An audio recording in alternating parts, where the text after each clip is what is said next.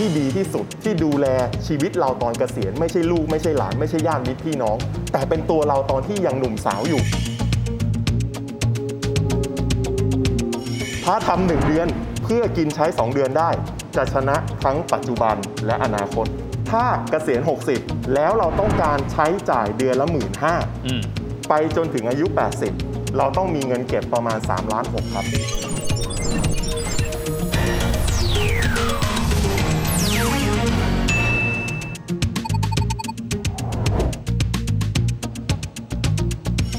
สวัสดีครับท่านผู้ชมครับ ยินดีต้อนรับเข้าสู่รายการเศรษฐกิจติดบ้านนะครับ รายการที่จะทำให้ท่านมีความรู้สึกว่า การติดตามข่าวเศรษฐกิจไม่ใช่เรื่องน่าปวดหัวอีกต่อไป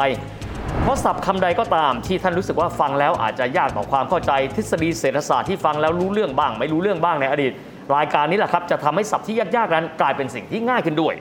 โอ้นี่เราจะมาคุยกันถึงหัวข้อที่ต้องบอกว่าค่อนข้างจะเทรนดี้พอสมควรนะครับ ก็คือคนพูดถึงกันค่อนข้างเยอะ เพราะว่าบ้านเราก็จะเข้าสู่สังคมสูงวัยกันแล้ว กล่าวคือมีคนที่มีอายุเกิน 60 ปีนั้นประมาณ 20%ของประเทศกันแล้ว ดังนั้นวันนี้หลายคนจะบอกว่า หากว่าเราเกษียณเราไม่มีแหล่งรายได้แล้ว เอ๊ะแล้วเราจะบริหารเงินของเราอย่างไร เพื่อที่จะทำให้ชีวิตหลังเกษียณของเรานั้นมีความสุขกันด้วย วันนี้เลยจะมาคุยเรื่องนี้แหละครับ การออมเตรียมรับวัยเกษียณกันนะครับสำหรับแขกของเราในวันนี้ท่านเป็นนักลงทุนหุ้นคุณค่า คุณอาทิตย์กีรติพิษหรือที่เราเรียกกันว่าพี่นิ้วโป้งครับพี่นิ้วโป้งสวัสดีครับพี่ สวัสดีครับดรวิทย์ครับ พี่นิ้วโป้งตอนนี้หลายคนบอกว่าโอ้ยได้ยินคำนี้แล้วน่ากลัว จะเข้าสู่สังคมผู้สูงวัย และมีความหมายว่าคนที่อายุเกิน 60 ไม่มีรายรับแล้ว หลังจากนั้นเขาจะเอาเงินมาได้อย่างไร และอยากจะถามพี่ว่า การเตรียมการสำหรับคนที่ยังไม่เข้าสู่อายุ 60 ปีเนี่ยหากว่าจะเตรียมการแล้วบอกหลังจากนั้นเราไม่อยากพึ่งใคร อืม เราอยากจะมีเงินออมที่เพียงพอต่อวัยเกษียณของเรา หลักการกว้างๆเลยที่อยากให้พี่มอบให้ตรงเนี้ยมีหลักการอะไรบ้างครับ ครับดรวิทย์เปิดมาได้ดีมากเลยนะครับ คือคือโดยหลักการแล้วเนี่ยคนที่ดีที่สุด อือฮึ ที่จะดูแลตัวเรา อือฮึ ในตอนเกษียณ ไม่ใช่ลูก ไม่ใช่หลาน ไม่ใช่ญาติมิตรพี่น้องนะครับ อืม คือตัวเราตอนที่ยังหนุ่มสาวอยู่ ซึ่งวิธีการในการที่จะ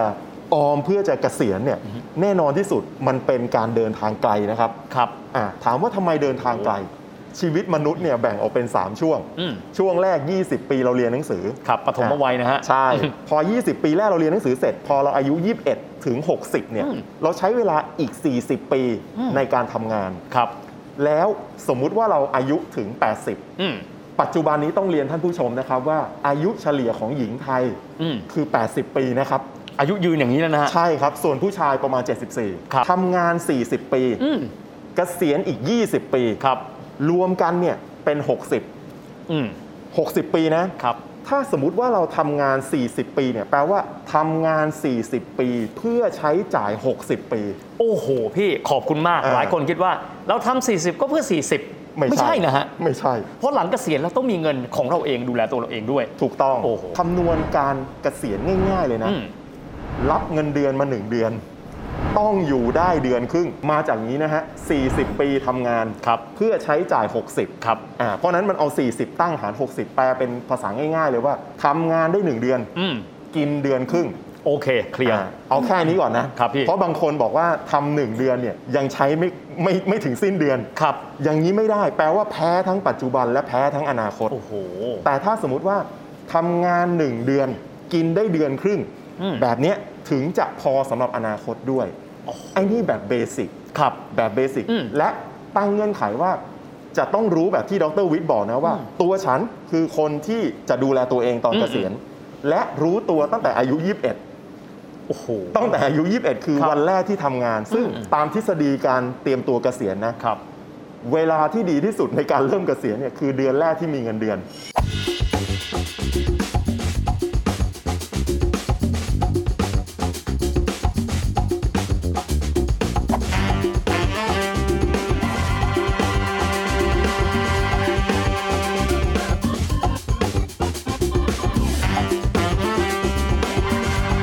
อันนี้คือรู้เร็ว รู้เร็ว ตระหนักถึงสัจธรรมข้อนั้น ตั้งแต่เริ่มต้นเข้าวัยแรงงาน ใช่แต่คนส่วนใหญ่ไม่ได้เป็นแบบ นั้น ผมเข้าใจสมมุติท่านไม่ได้รู้ตัวตอน 21 นะ อืมอืม รู้ตัวตอน 40 แปลว่าอะไร แปลว่าทำงานตั้งแต่อายุ 40 ถึง 60 อืม ทำงาน 20 ปี 20 ปี แล้วใช้ชีวิตเกษียณตั้งแต่ 60 ถึง 80 80 ปี เพราะฉะนั้นทำงาน 20 ปี ครับ เพื่อใช้จ่าย 40 40 ปี แปลเป็นภาษาบ้านๆว่า อืม ทำหนึ่งเดือนกินใช้ 2 เดือน ถ้าทำหนึ่งเดือนเพื่อกินใช้ 2 เดือนได้ จะชนะทั้งปัจจุบันและอนาคต สมมติเกษียณ 60 นะ ให้คิดซะว่าจะตายเมื่อไหร่ จะใช้ชีวิตถึง ให้เห็นปลายทางด้วย ให้เห็นปลาย ปลายทางด้วย สมมติตีกลม อืม ๆ อายุเฉลี่ยหญิงไทย ครับ 80 แปลว่าจะอยู่อีก20 ปี อืม อยู่ 20 ปี คูณ 12 ให้เป็นเดือน ครับ แล้วก็คูณเงินที่ต้องใช้ต่อเดือน อ่ะฮะ เช่น อยู่ 20 ปีนะฮะ เอา 20 คูณ อืม 12 แล้วคูณเงินใช้ต่อเดือนสมมติ 1 5ื่น ครับ คูณกันเสร็จจะได้3ล้าน6ครับ อืมหือ เพราะฉะนั้นแปลง่าย ๆว่าถ้าเกษียณ 60 แล้วเราต้องการใช้จ่ายเดือนละหมื่นห้า อืม ไปจนถึงอายุ 80 เราต้องมีเงินเก็บประมาณ3ล้าน6ครับ อันนี้คือพี่เห็นเป็นเงินก้อนเลย แล้วพี่ ใช่ ก็ไปซอยย่อยเอา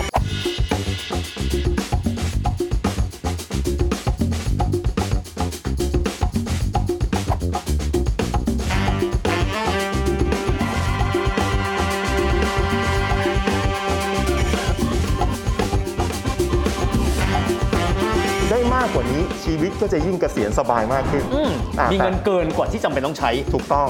แล้วจะมีเงิน3ล้าน6หรือ 4 ล้านตอนเกษียณได้ยังไง อืม วิธีที่สำคัญก็คือได้รับเงินเดือนมาเนี่ยเราต้องออมก่อนทำให้เหมือนกับภาษีอะ ครับ ที่ภาษีเขาต้องหักเราก่อนน่ะเงินออมคือจ่ายให้ตัวเราเองตอนที่อายุมาก มันคงจะดีไม่น้อยนะครับ ถ้าหากว่าทุกคนนั้นเป็นคนที่ตื่นเร็วครับ มีความหมายถึงว่าเราตื่นตัวแล้วเรามีความตระหนักนะครับว่าเราจำเป็นที่จะต้องหาเงิน และก็เก็บออมเอาไว้ เพื่อที่จะดูแลตัวเองในอนาคต เช่นถ้าหากว่าเราตระหนักรู้ข้อเท็จจริงข้อนี้ ตั้งแต่ที่เราเริ่มต้นเข้าสู่ตลาดแรงงาน แต่ก็ไม่ได้มีความหมายนะครับว่าคนที่อาจจะตื่นสายสักนิดหนึ่งหรือว่าเริ่มต้นมีความตื่นตัว และตระหนักถึงเรื่องของชีวิตหลังเกษียณที่ช้ากว่านั้น เช่น อาจจะมาตื่นตัวตอนวัย 40 กว่า หรือแม้กระทั่งเริ่มต้น 50กล่าวคือมีเวลาไม่ถึง 10 ปี ในการที่จะหาเงินออมให้เพียงพอต่อวัยเกษียณ เพราะอย่างไรก็ตาม การที่ตื่นรู้ในเรื่องของทางการเงิน ไม่ว่าจะเป็นเวลาใดก็ถือได้ว่าดีเสมอ ไม่ว่าจะสายขนาดไหน เพราะอย่างน้อยมีความหมายว่าเรานั้นไม่มีความประมาททางการเงินครับ สัดส่วนของการตัดเงินก้อนนั้นออกมาจะเป็นอย่างไร และคำถามที่สองที่หลายคนมีคือ เอาแค่เงินเดือนเต็มเดือนเนี่ยยังไม่ต้องหักออมเนี่ยก็ไม่พอใช้แล้ว อืม พี่มีคำแนะนำสำหรับ 2 จุดนี้ยังไงบ้างครับ คนที่จะตอบตรงนี้ได้ดีที่สุดอะคือตัวท่านเอง อือหือ แต่อย่างน้อยที่สุดเนี่ยอยากให้หักน้อยๆเลยนะ คือหักสักสิบเปอร์เซ็นต์ อย่างน้อยนะครับ หัก อืม สักสิบเปอร์เซ็นต์ ครับ หักเก็บสักสองพันมันดูไม่เยอะนะ อืม มันดูไม่เยอะแต่ถ้าเราเก็บระยะยาวเนี่ยมันจะช่วยได้ ครับ นะครับแล้วก็อีกประเด็นหนึ่งก็คือ หักแล้วไปไหน เช่น หักแล้วไปซื้อประกันชีวิตหักจากรายได้ได้แสนหนึ่ง ครับ หรือ เพดานของก็ได้แสนหนึ่ง ใช่เพดานของก้อนนี้ได้แสนหนึ่งหรือไปซื้อกองทุนที่ยึดโยงกับกับการลงทุน เช่น กองทุน S S F อ่าฮะ หรือ R M F กองทุนเพื่อการเกษียณ หักภาษีได้ด้วย หักภาษีได้ ลลด ด้วย หย่อนได้ลดหย่อนได้ ใช่ อืม เพราะฉะนั้นมันคือการลงทุนด้วย แล้วก็ประหยัดภาษีด้วย ยังไงก็ต้องหักก่อนน่ะ อืม และหักกี่เปอร์เซ็นต์เนี่ยตัวเราเนี่ยเป็นคนที่ตอบตัวเราเองได้ดีที่สุด สมมุติเราชนะด่านที่1แล้วครับ เรามีวินัยละ ข้อแนะนำของพี่ในการที่จะวางแผนการเงินณส่วนนั้นควรจะเป็นยังไงครับ เราหักแล้วเราไปฝากธนาคารนะ อืม เราไม่สามารถที่จะเอาชนะเงินเฟ้อได้ อืม ต้นปีที่ผ่านมาเนี่ยประเทศไทยประกาศเงินเฟ้อเนี่ยออกมา 5%กว่า ครับ แต่ดอกเบี้ยธนาคารที่ดีที่สุดนะคือ 1.5%ดรวิทย์เห็นอะไรไหม โอ้โหมันมีส่วนต่างทั้ง 3.5เปอร์เซ็นต์นะครับพี่ 1.5 กับ ครับ 5 แปลว่าฝากเงินขนาดเราได้ดอกเบี้ยที่ดีที่สุดแล้วนะ อืมอืม เรายังแพ้เงินเฟ้อเลย ครับ เพราะฉะนั้นตัวอย่างที่หนึ่งนะข้อมูลที่สองคือท่านทราบไหมว่าทำไมรุ่นพ่อรุ่นแม่เราเนี่ยเขาถึงบอกว่าทำงานขยันประหยัดอดทน อืมอืม ทำงานแล้วก็เอาเงินไปฝากธนาคาร ครับ แบบเนี้ยสะสมไปเรื่อยๆ เกษียณรอดทุกคน อืม มันเป็นโจทย์ชีวิตที่ถูกต้องในยุคนั้น ครับ เพราะว่า ในยุคนั้นนะฮะ ในยุคนั้น เพราะดอกเบี้ยสูงอะฮะ ดอกเบี้ยธนาคารสูงมากครับ โอ้ ดอกเบี้ยเงินฝากแบบสิ้นคิดก็เกิน 10% โอ้นึกออกครับ เกิน 10%ขึ้นมา แต่ปัจจุบันเนี้ยเราคิดอย่างดีแล้วนะยังได้เปอร์เซ็นต์กว่าๆ อ่าฮะ เพราะฉะนั้นถามว่าเฮ้ยถ้าสมมุติว่าหักเงินเพื่อออมเกษียณเนี่ยแล้วเราฝากธนาคารเนี่ย ครับ ถามว่าทำแบบนี้ได้ไหมคำตอบคือก็พอได้ แต่ท่านต้องเงินเดือนสูง หรือท่านต้องออมได้มากจริง ครับ ๆ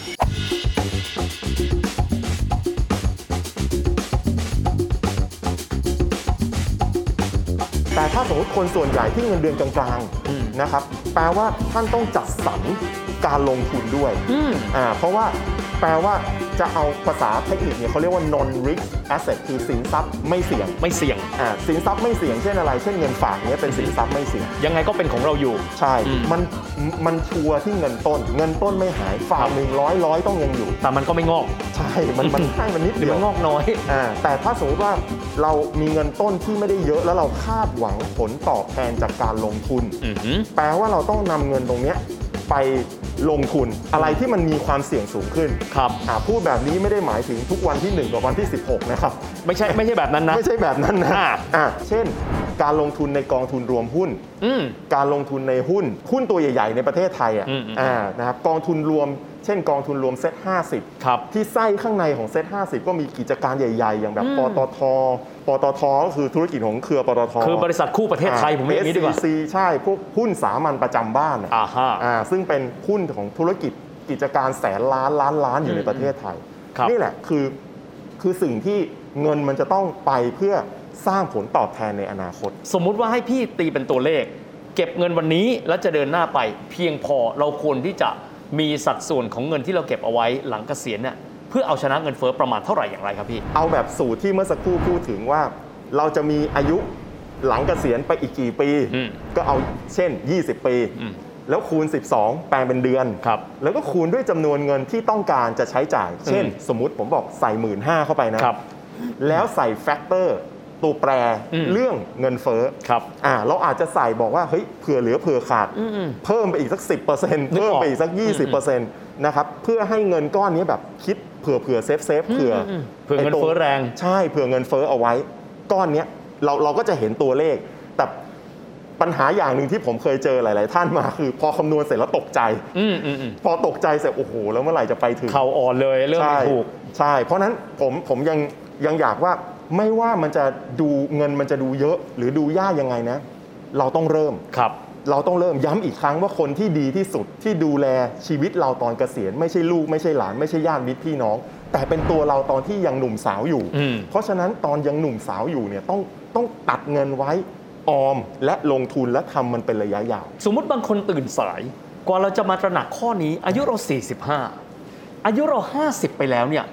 ยังพอทันไหม และมีวิธีการอย่างไรครับ ในการที่จะทำให้เราเนี่ยใช้เวลาที่สั้นกว่า แต่สามารถดูแลตัวเราเองในอนาคต ในกรณีที่เราดันมาอายุยืนอีก มันจำเป็นอยู่สองเรื่อง อืม เรื่องที่หนึ่งคือหารายได้ ครับ กับเรื่องที่สองคือการลงทุน สองอย่างนะ สองอย่าง ครับ การหารายได้เนี่ยคือรายได้เพิ่มคือต้องเรียกว่า รายได้ปัจจุบันเนี่ยต้องมีนะเงินเงินประจำต้องมี ถ้าสมมติบอกโอ้โหรายได้ประจำก็ยังน้อยอยู่นะอาชีพที่ 2 การงานที่ 3 กิจการทีสี่4 อย่างเงี้ย อ่าฮะ มันมันควรต้องต้องนึกเชื่อไหมว่าคนอายุ 60เนี่ยเกษียณเสร็จเนี่ยจำนวนไม่น้อยนะฮะยังต้องหารายได้ต่อ ต้องหางา เพื่ น อเลี้ย ต่ ง อ ดูตัวเองหลังเกษียณอีก ใช่จำเป็นซึ่งไอ้ตรงเนี้ยมันก็เป็นการสร้างทักษะให้เราด้วย อืม เพราะฉะนั้นถ้าเรารู้ตัวเร็ว เราสร้างทักษะตั้งแต่อายุ อืม 45 มันจะติดตัวท่านไปนะ โอ้โห เพราะฉะนั้นเนี่ยคือประเด็นเรื่องการหารายได้ ครับ กับ 2 คือประเด็นเรื่องการนำรายได้นั้นนะไปต่อยอด อืม ซึ่งมันคือการลงทุนครับ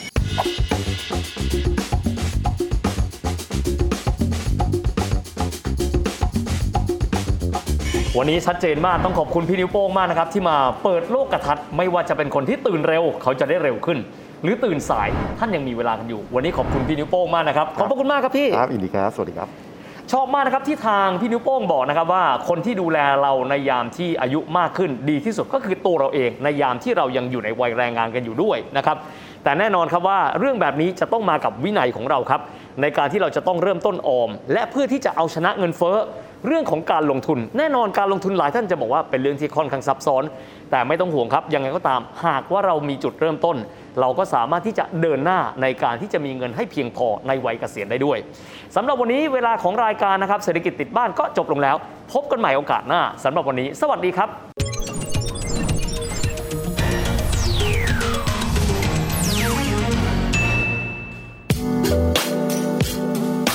ติดตามรายการทางเว็บไซต์และแอปพลิเคชันของไทย PBS Podcast Spotify SoundCloud Google Podcast Apple Podcast และ YouTube Channel Thai PBS Podcast Thai PBS podcast. View the world via the voice.